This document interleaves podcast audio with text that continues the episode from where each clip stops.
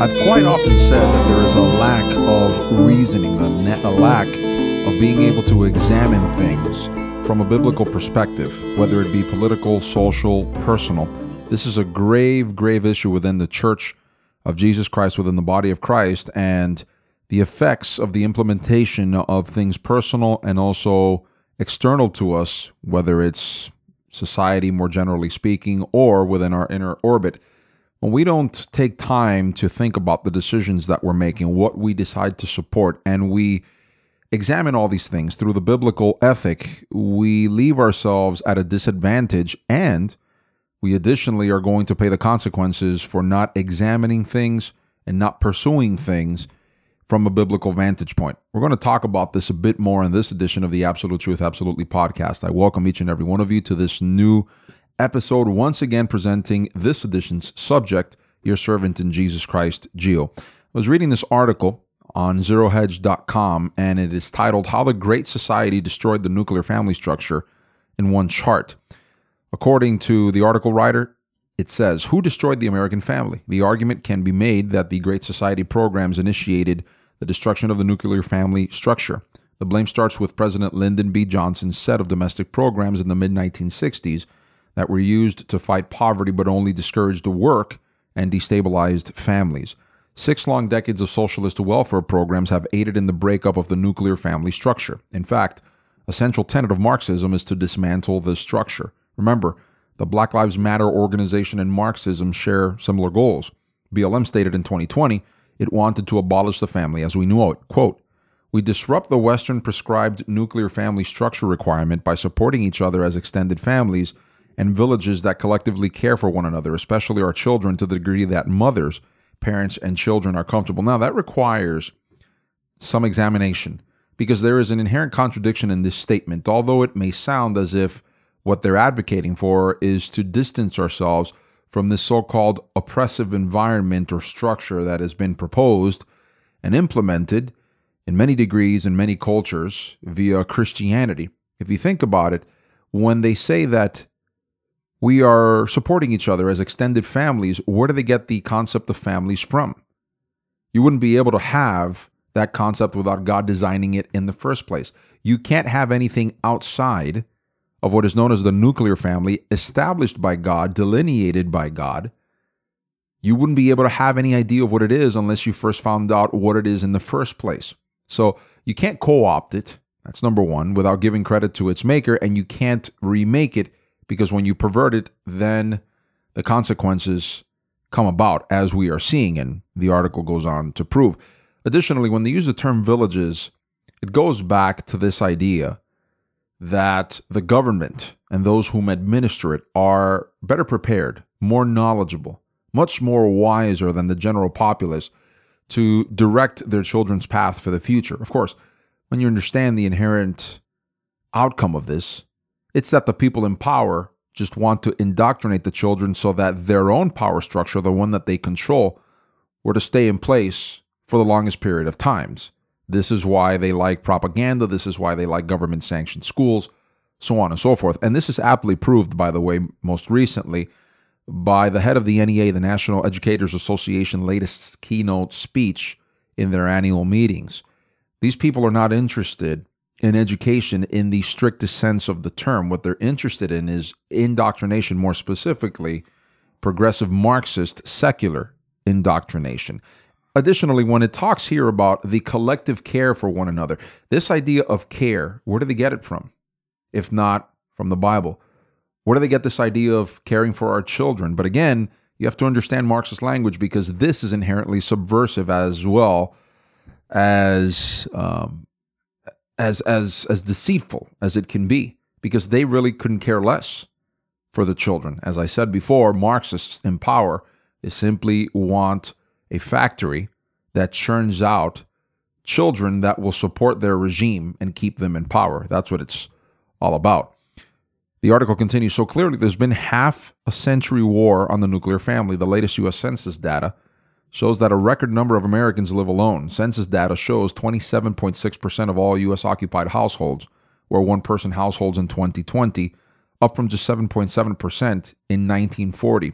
The largest share of people living alone occurred between 1970 and 1980, when the percentage increased from 17.6% to 22.7% right after the welfare programs started. So, obviously, what we're seeing here is an incentivization for people not to work, to be lazy, to not search for the daily bread, as it were. So, what's the result of progressives tearing down the nuclear family structure? Well, just the news recently noted, quote, First, the US has the highest rate of single parent households in the world. Second, the connection between single parent households and crime is very strong. According to research carried out by Jared Brown, a behavioral scientist or specialist at Concordia St. Paul, the extant literature, quote, suggests that children raised in single parent households experience more physical and psychological problems compared to those raised in two parent households. It's curious. For how many years have biblical Christians been saying this exact same thing? Yet, since we base ourselves in the Bible, they call us kooks, they call us lunatics, antiquated, any single ad hominem that they have at their disposition, they'll use it.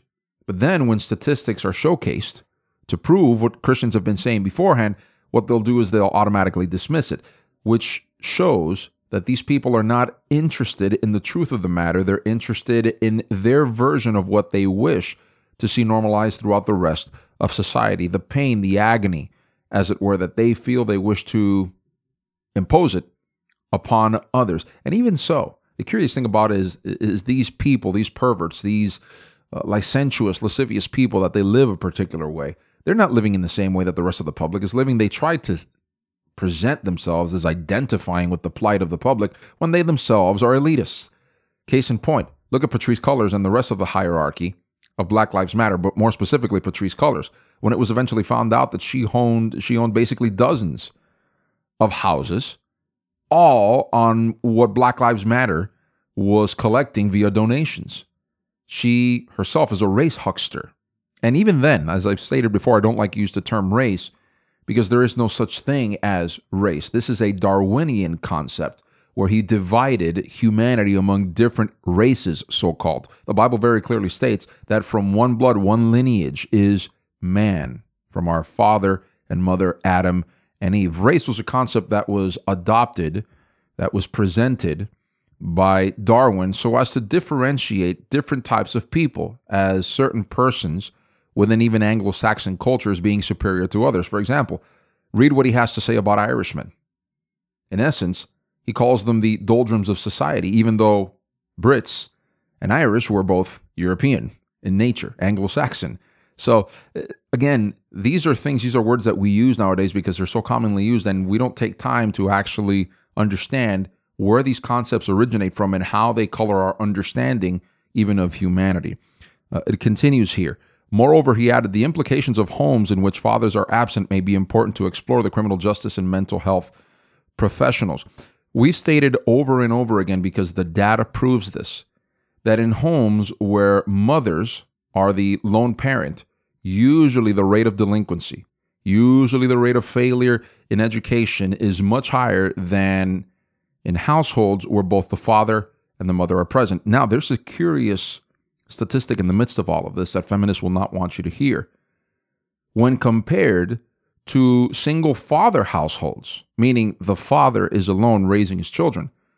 The equivalency, as it were, of level of education and there being a lack of delinquency is actually more or less on par when there are two parents in the household. And let me be more specific here. When I say two parents, I'm speaking here about father and mother, not the perversion that is presented today by the activists that are trying to normalize and continue to try to normalize deviant uh, uh, sexuality, as it were. Now, am I diminishing mothers by this? Am I diminishing women by this? Of course not. Am I stating that the ideal here then is for the father to be alone raising his children? Of course not. The Bible very clearly states that God's design over a household were to be a man and a woman. Now, when we examine all of this in light of what is being shown through this article, and there are many other proofs, by the way, what does this tell us? First and foremost, this tells us that Christians don't take the time to examine whether or not something ought to be implemented, What are the ramifications? What are the extended and the immediate effects of not only supporting these policies, but also what effects they'll have not only personally, but in the society at large? Of course, now many people are recipients of these social programs, which, when you think about it, they're nothing more than socialism, government sanctioned theft to take away from Peter to give to Paul. And there are very many people that are comfortable with this idea because it incentivizes, it incentivizes laziness and it disincentivizes initiative, among other things. There was a, a program that was implemented, and I'll use this as a point to prove the broader point I'm trying to make here.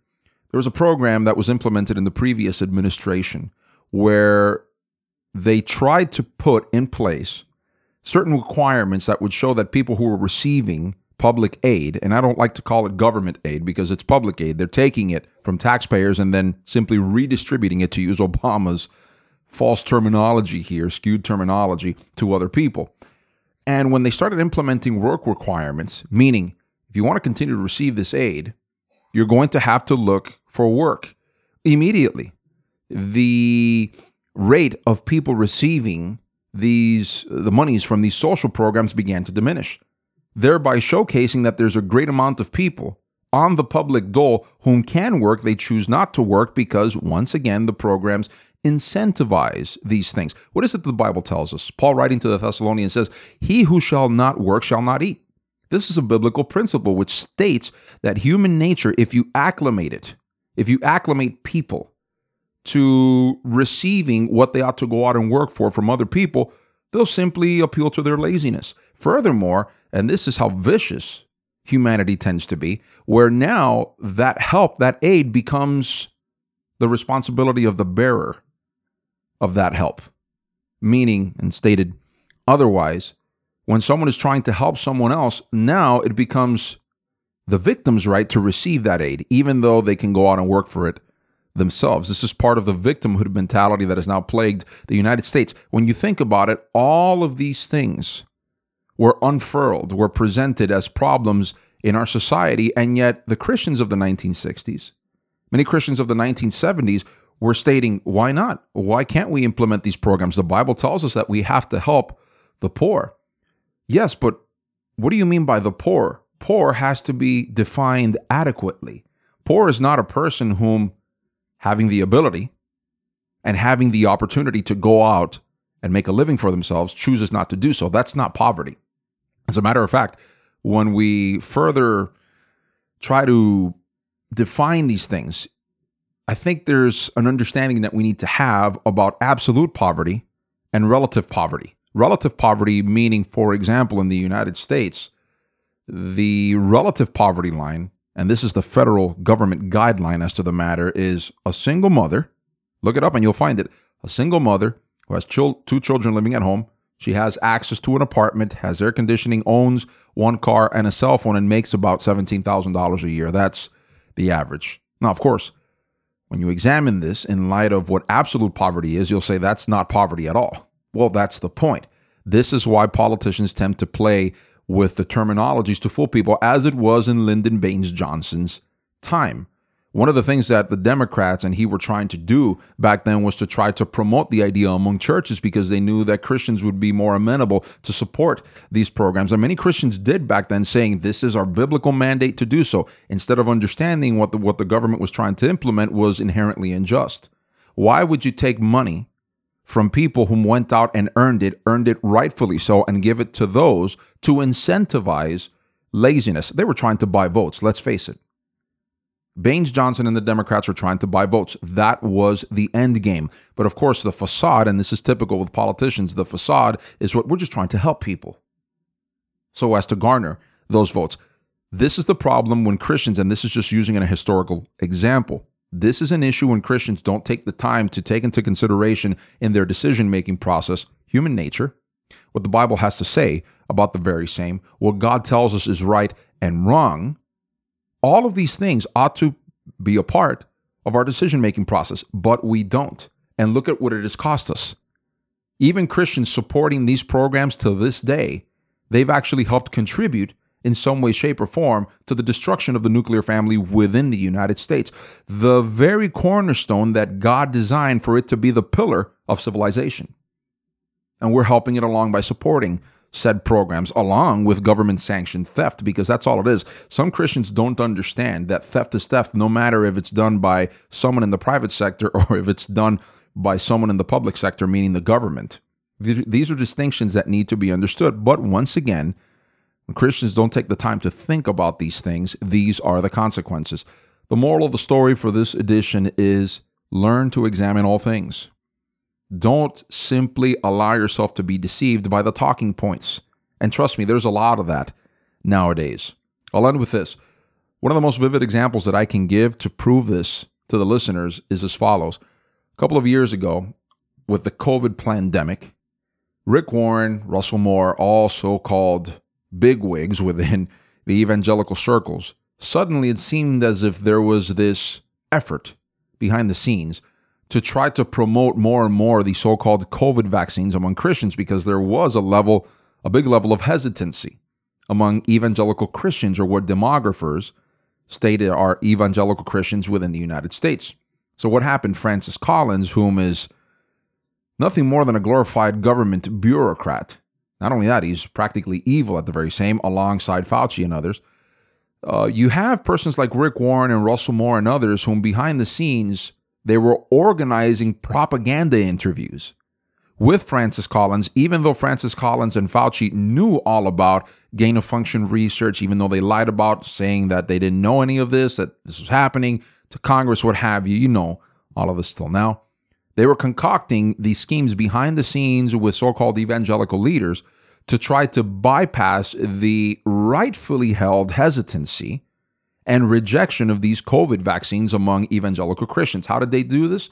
Well, Warren, knowing his influential place, unfortunately so, within evangelical circles, he said, I'm going to interview Francis Collins, and among the things I'm going to say about him is he's a Christian brother and you can trust him. Yes, the very same man whom lied to Christians about the efficacy of the COVID vaccines and also lied to them about the effects, the dire effects that the same would have upon humanity. The same thing with Russell Moore, the former head of the Ethics and Religious Liberty Commission of the Southern Baptist Convention. They conspired behind the scenes. This is proven by an article written by Megan Basham over uh, for the Daily Wire over the matter, and others were involved in this scheme to try to trick Christians into taking the COVID vaccines, things that have caused enormous damage, physical damage, uh, as, as well as monetary damage to the United States. Now, what do I say of this? Why do I use this as an example? Many Christians fell unfortunately, for the propaganda, not understanding that human nature, the Bible, what it teaches us about human nature, should have taken many more Christians whom eventually succumbed to whoever the influencer was telling them, do this, should I? Just because this person's saying it. What are my eyes telling me, as it were? What am I reading? What is it that others are telling me about this? Am I counterweighing this against the evidence, as it were? This is so important. Examination is one of those primary tools that God has given us to not fall prey to the seemingly well intentioned, even though we know that so called these seemingly well intentioned people, they know how to deceive because they give the appearance of good intentions when in fact their intentions are evil. Keep that in mind, and I hope that this will help you understand, as the old adage says, the road to hell is paved with good intentions.